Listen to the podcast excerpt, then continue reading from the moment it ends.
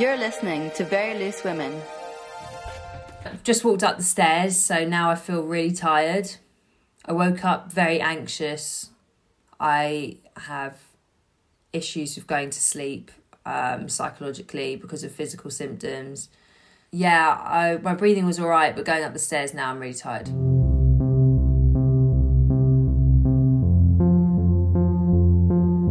My name's Monique Jackson.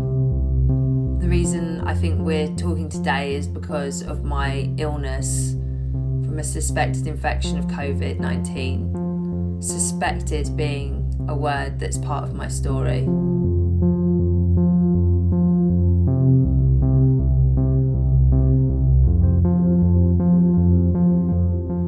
Before all of this, I was a hyperactive person who liked to spend my time working in an art gallery and drawing, doing some kickboxing, cycling, and daydreaming.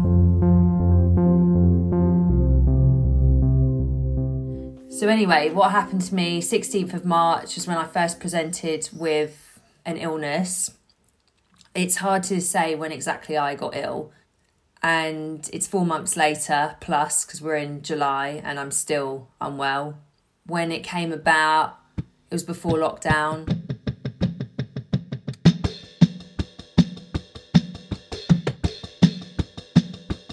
I worked for two weeks straight. It'd been a really full-on fortnight at work. Peak of my career, managed to get an exhibition installed, uh, repaint job over the weekend, got some tapestries up and some sculptures, bronze sculptures packed away. I was really stoked. We'd gone to Apple the day before it closed down to buy like a lot of laptops for um, directors to work from home. And I was really tired. So tired on my like last day of work, I called a friend that I've never spoken to on the phone. And I said to her, I feel like this is a really big, this is a momentous time. Over the weekend, I saw my dad to collect a stockpile of food, and I went to see some friends, and I met a friend of mine and we took a train ride together, and then we walked from New Cross to Peckham. That friend that I met has been ill with the same symptoms that I have now. Slightly, some slight differences. The group of friends that we met, none of them have been ill. Like in that small window of time that I met my friend, pretty sure that it was that train ride or some drinks that we bought that maybe we came into contact with the contagious disease of some kind. I presented with like flu-like symptoms, so but different, like pinch in the chest, fatigue, sweaty, shivery, pasty, and then headache across the front of my head. Hoping it would be fourteen days of jungle-like, whatever the hell that is, flu, and then just hoping a month later I'd be out of the woods. Not the case for me. Second week was when I had the breathing changes. Uh, it's like trying to breathe through a plastic bag with some holes popped in it. Asthma, like, called an ambulance. My housemates were all self-isolating as a house. They broke the self-isolation rule to, like, be around me when I was waiting for the ambulance stint that took a couple of hours. They took my like my oxygen, bloods, E C G, all normal. So they said I was having a panic attack.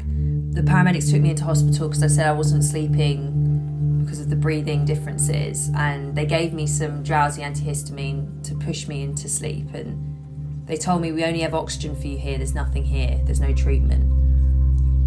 It was kind of scary because obviously A and E was like really empty at that time. Like A and E's never empty in London. So it was the beginning of the upside down, the new normal, do you know what I mean?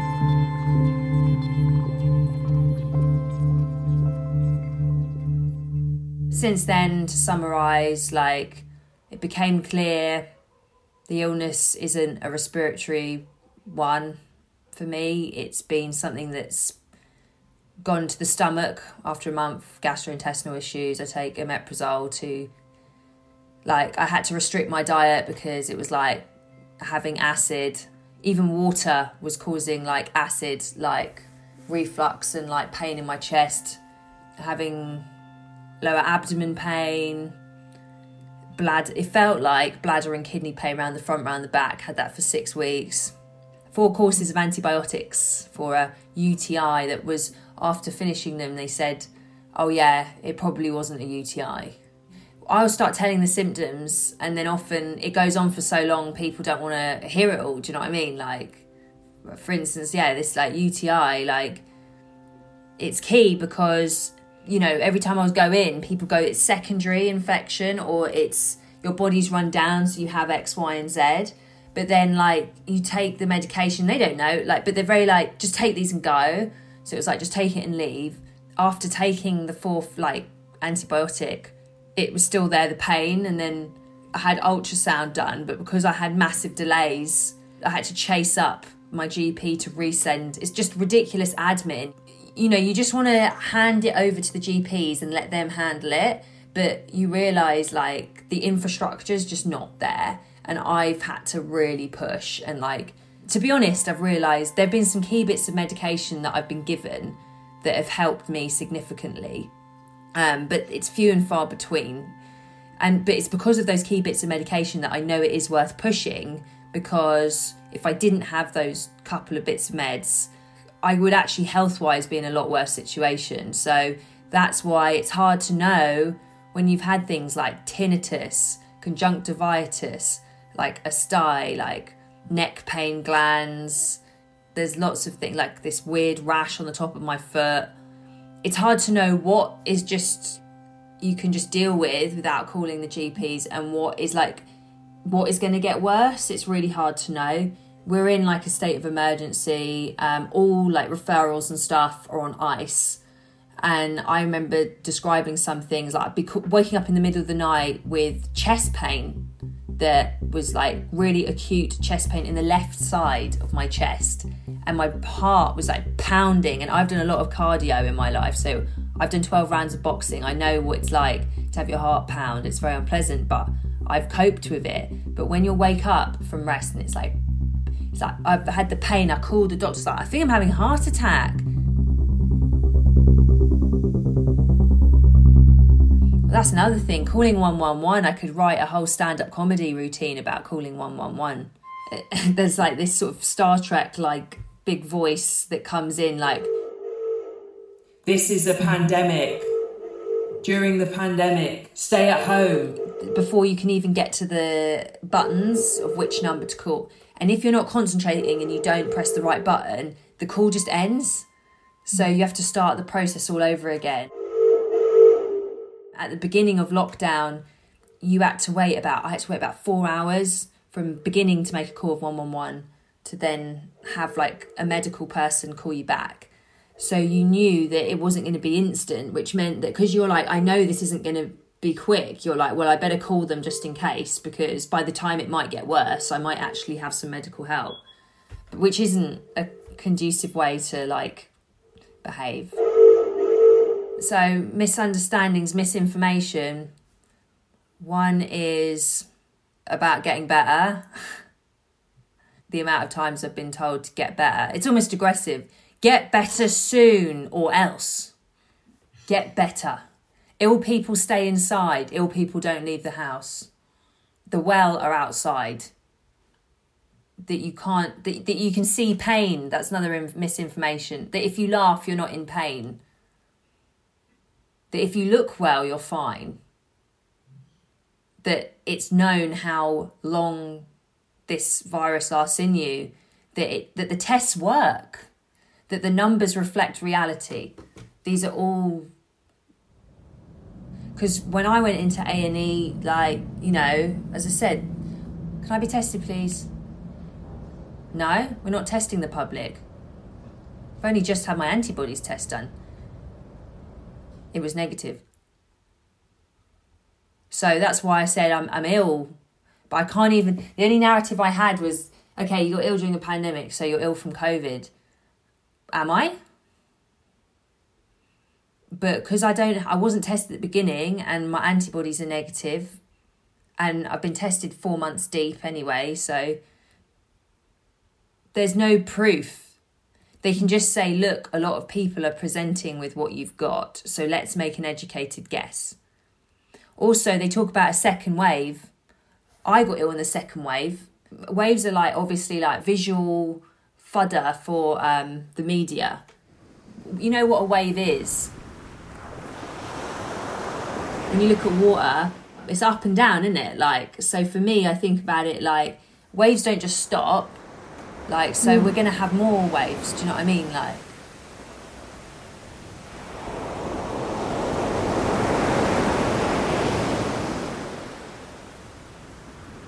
for me, I also visualised it as a wave, as in in March, or no, it was February, February, I think. I work for an art gallery, and um, Hong Kong Basel got cancelled. And for that to get cancelled, that's unprecedented, because that was like the emerging art market, the fair for art. Like, so when that got cancelled, I was thinking, oh my God, this shit's about to go down. I remember being in IKEA three weeks before I got ill, and I listened to a podcast from the New York Times about coronavirus, because I was like, how bad can it get? And I listened to this podcast in IKEA with all these people around me, and I was like, all of this is going to close, all of this. And I was looking how close everyone was, and I was like, oh my God. And I was having like a panic attack in like this IKEA. So I was like picking up bits and pieces, like the very stand that my computer on and my mouse mat I bought in that IKEA when I was hearing about this. And they gave statistics about how many people are going to be affected by it, and I was like, shit shit shit shit and then after hearing that, I just, it was like, you know when you're in the sea and you can see that wave coming and you have to work out, are you going to swim under or are you going to jump? But sometimes the wave is too tall, so if you jump it's going to slap you back anyway. And you can't reason with it because it's just come in. And when I got ill, it was like, boom, the wave hit me and it was in my body. It was in me. Like, and that's the only way I can describe it, is I saw it come in. Uh, I was too far away from the shore to like run away. And then I could just feel it. And now it's in me. Do you know what I mean?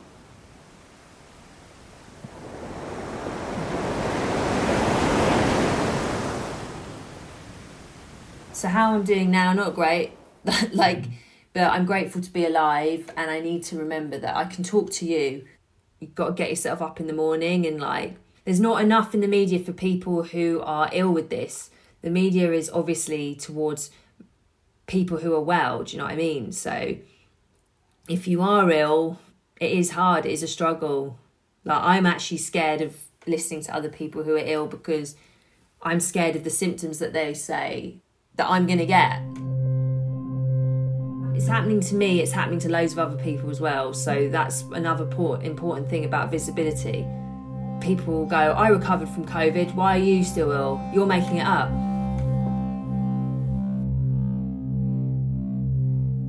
At the gym that I went to, mind and body put on one hand, mind, the other body, put them together into the prayer position under your chin and become one. And that was like a little thing that you do before starting a spa session, because it's just to remind yourself about the unity of being a human.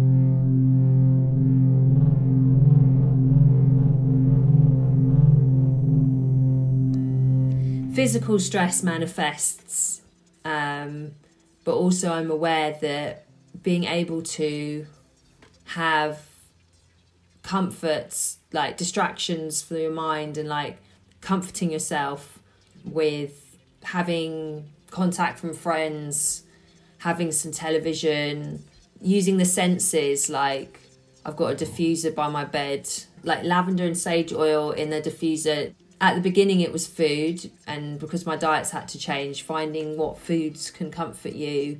Mixing the diet when you've got a restricted diet is key, because I was cooking the same food over and over because I just could, I was I had low energy. That that leads to depression, I think, because you have the same food day in, day out, especially because of financial issues.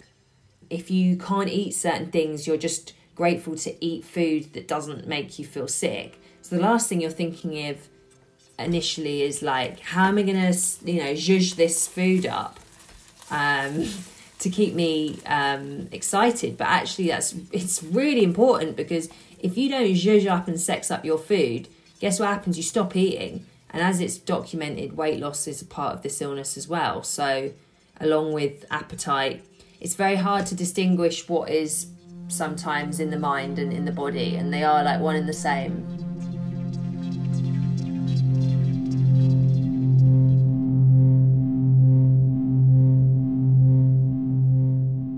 This is a time where my friends who've had things like Crohn's disease and um, people who've got asthma, those and diabetes, those people and people who've even had been like to prison, those are the ones who turn to me and go, this is your survival techniques.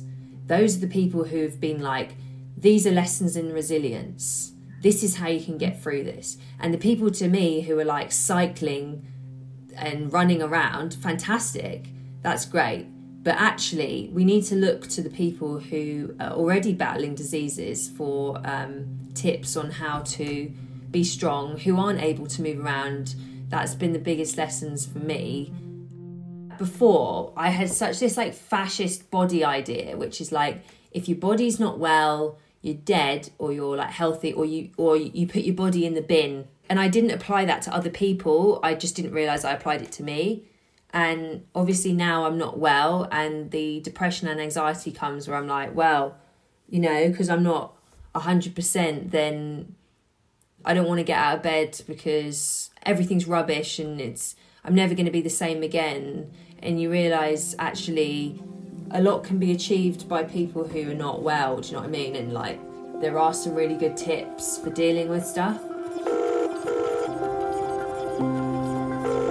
First of all, like big up the N H S, like having family in the States, like, you know, to be able to call a free number and speak to a medical professional when you're isolating at home, you know, waiting to hear from one one one, getting a call back, like it's incredible service. Like going into hospital, what was on the advice of one one one, also being taken in by an ambulance occasionally. It's been always day visits.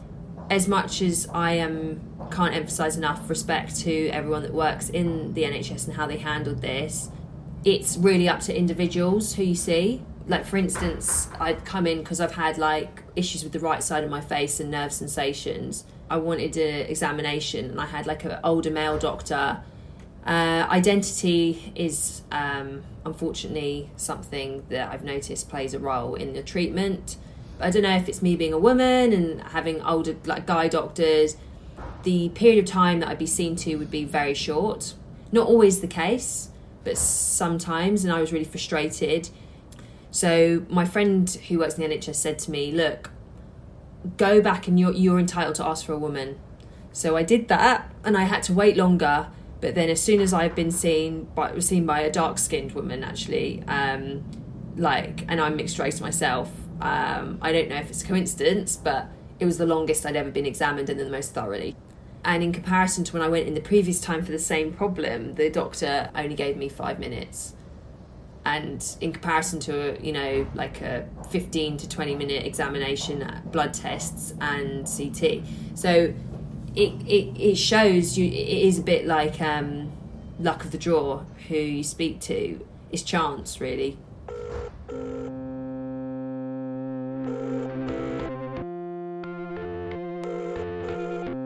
I, the amount of times I called one one one and they said, you don't have co- corona. You don't have corona, you can go through to someone else. Because they said, do you have a persistent cough? Do you have a fever? And in the first five days, I was like, no, I don't have a fever and I don't have a persistent cough. And they're like, well, you don't have it. Cool, wicked. Never had a persistent cough, by the way. It, I, and at that time, thermometers had sold out in Hackney. So I couldn't get people to buy me one. Orders on Amazon were taking like two weeks to arrive. So, I, I mean, I was in my cold room in March in like my pants and a vest, but I don't know if I had a fever or not.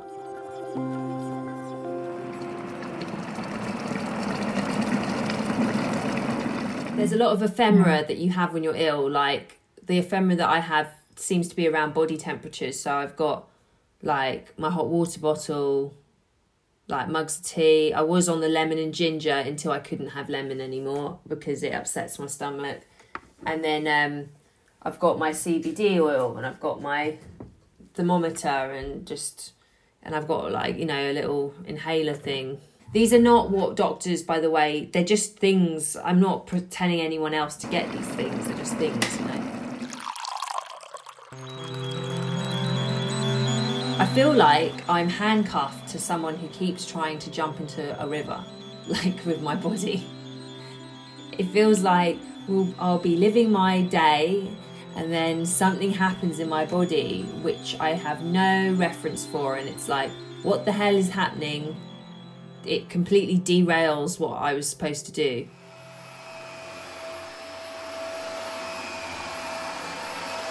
Like I was, I hoovered last week for five minutes, and then since then my breathing's been crap ever since. At the moment, after the relapse from hoovering, where um, breathing for whatever reason has just been laboured at rest, like it seems to be a bit better today. But after, you remember at the start of this, I'd just gone up the stairs. And I was, do you remember how I was when I just, I was like, I'm tired? Yeah, I think, yeah. And now I seem all right, don't I? It seems to be after certain kinds of exertion that it's like difficult. From going into hospital, the queuing, that's the thing where I'm like, oh my God, I can't believe they've eased lockdown with pubs. And it's like queuing into Homerton Hospital is like getting into Berghain. That's a uh, fancy nightclub where you have to queue for a long time in Berlin. You have to queue because of the social distance, and then they stick a thermometer in your ear to check if you've got a fever. Do you know what I mean? You expect them to say, like, dress code and entry is, like, twenty quid. And they've got security on the door, and I've seen people get taken out.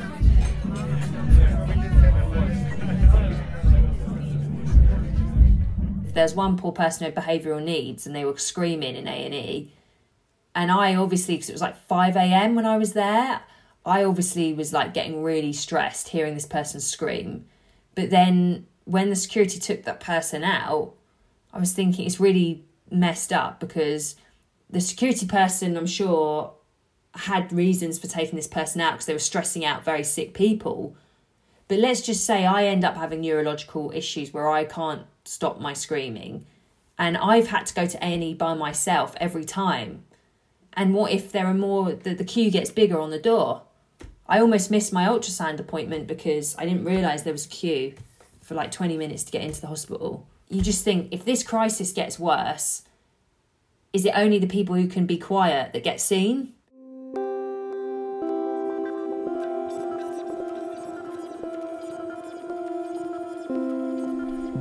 Monique shares her experiences of living post-COVID through an online comic on Instagram. You can find it at underscore Corona Diary. I have been writing and drawing the Corona Diary since mid-July, and it came about when I had a relapse in my breathing and I was pretty much in bed for quite a few days. Uh, I got an iPad because I realised that if I was painting, just can't do that in your bed. It's messy and gross. And um, I was had another idea for a project, um, but I couldn't sort of work out the software, a way of drawing. So I just was loosening up by just drawing what's around me. And um, I was able just to sort of bosh out some drawings of me in my bed, and then did a little still life with some paracetamol and C B D oil. And then I just thought straight away, this is it. Maybe this is all I need to do, is just upload observations. And um, then I decided to, in a loose chronological order, tell my story since getting ill and accessing medical care and things like that. Um, I'm just trying to make it relatable, because I know how overwhelming it is to understand this sort of absolute crisis, uh, uh, and it's depressing. And I just thought colourful comics, it kind of entertains me, maybe it'll entertain other people too. The main aims of the comic is to get a petition signed, which is um, currently around just under seven thousand signatures for frontline workers to get um, adequate W H O guideline P P E, which I think is different to the U K. Secondly, it's to just raise the visibility of the illness, that there are people like me who are unwell, and that it's been like, it's a long-term thing. And then lastly is also to raise sort of um, demand public funding for mental health services is something that's helped me a lot. And I think that it's been overlooked in the past. And I think it's important now more than ever that there are the means to support people. Thanks so much to Monique for taking the time to speak to me. I'm Leo. I edited this episode. Music and sound effects were either by me uh, or from zapsplat dot com. Our next episode of Very Loose Women will be our last on Resonance one oh four point four F M, but expect sporadic episodes through our podcast feed in the future. Thanks for tuning in.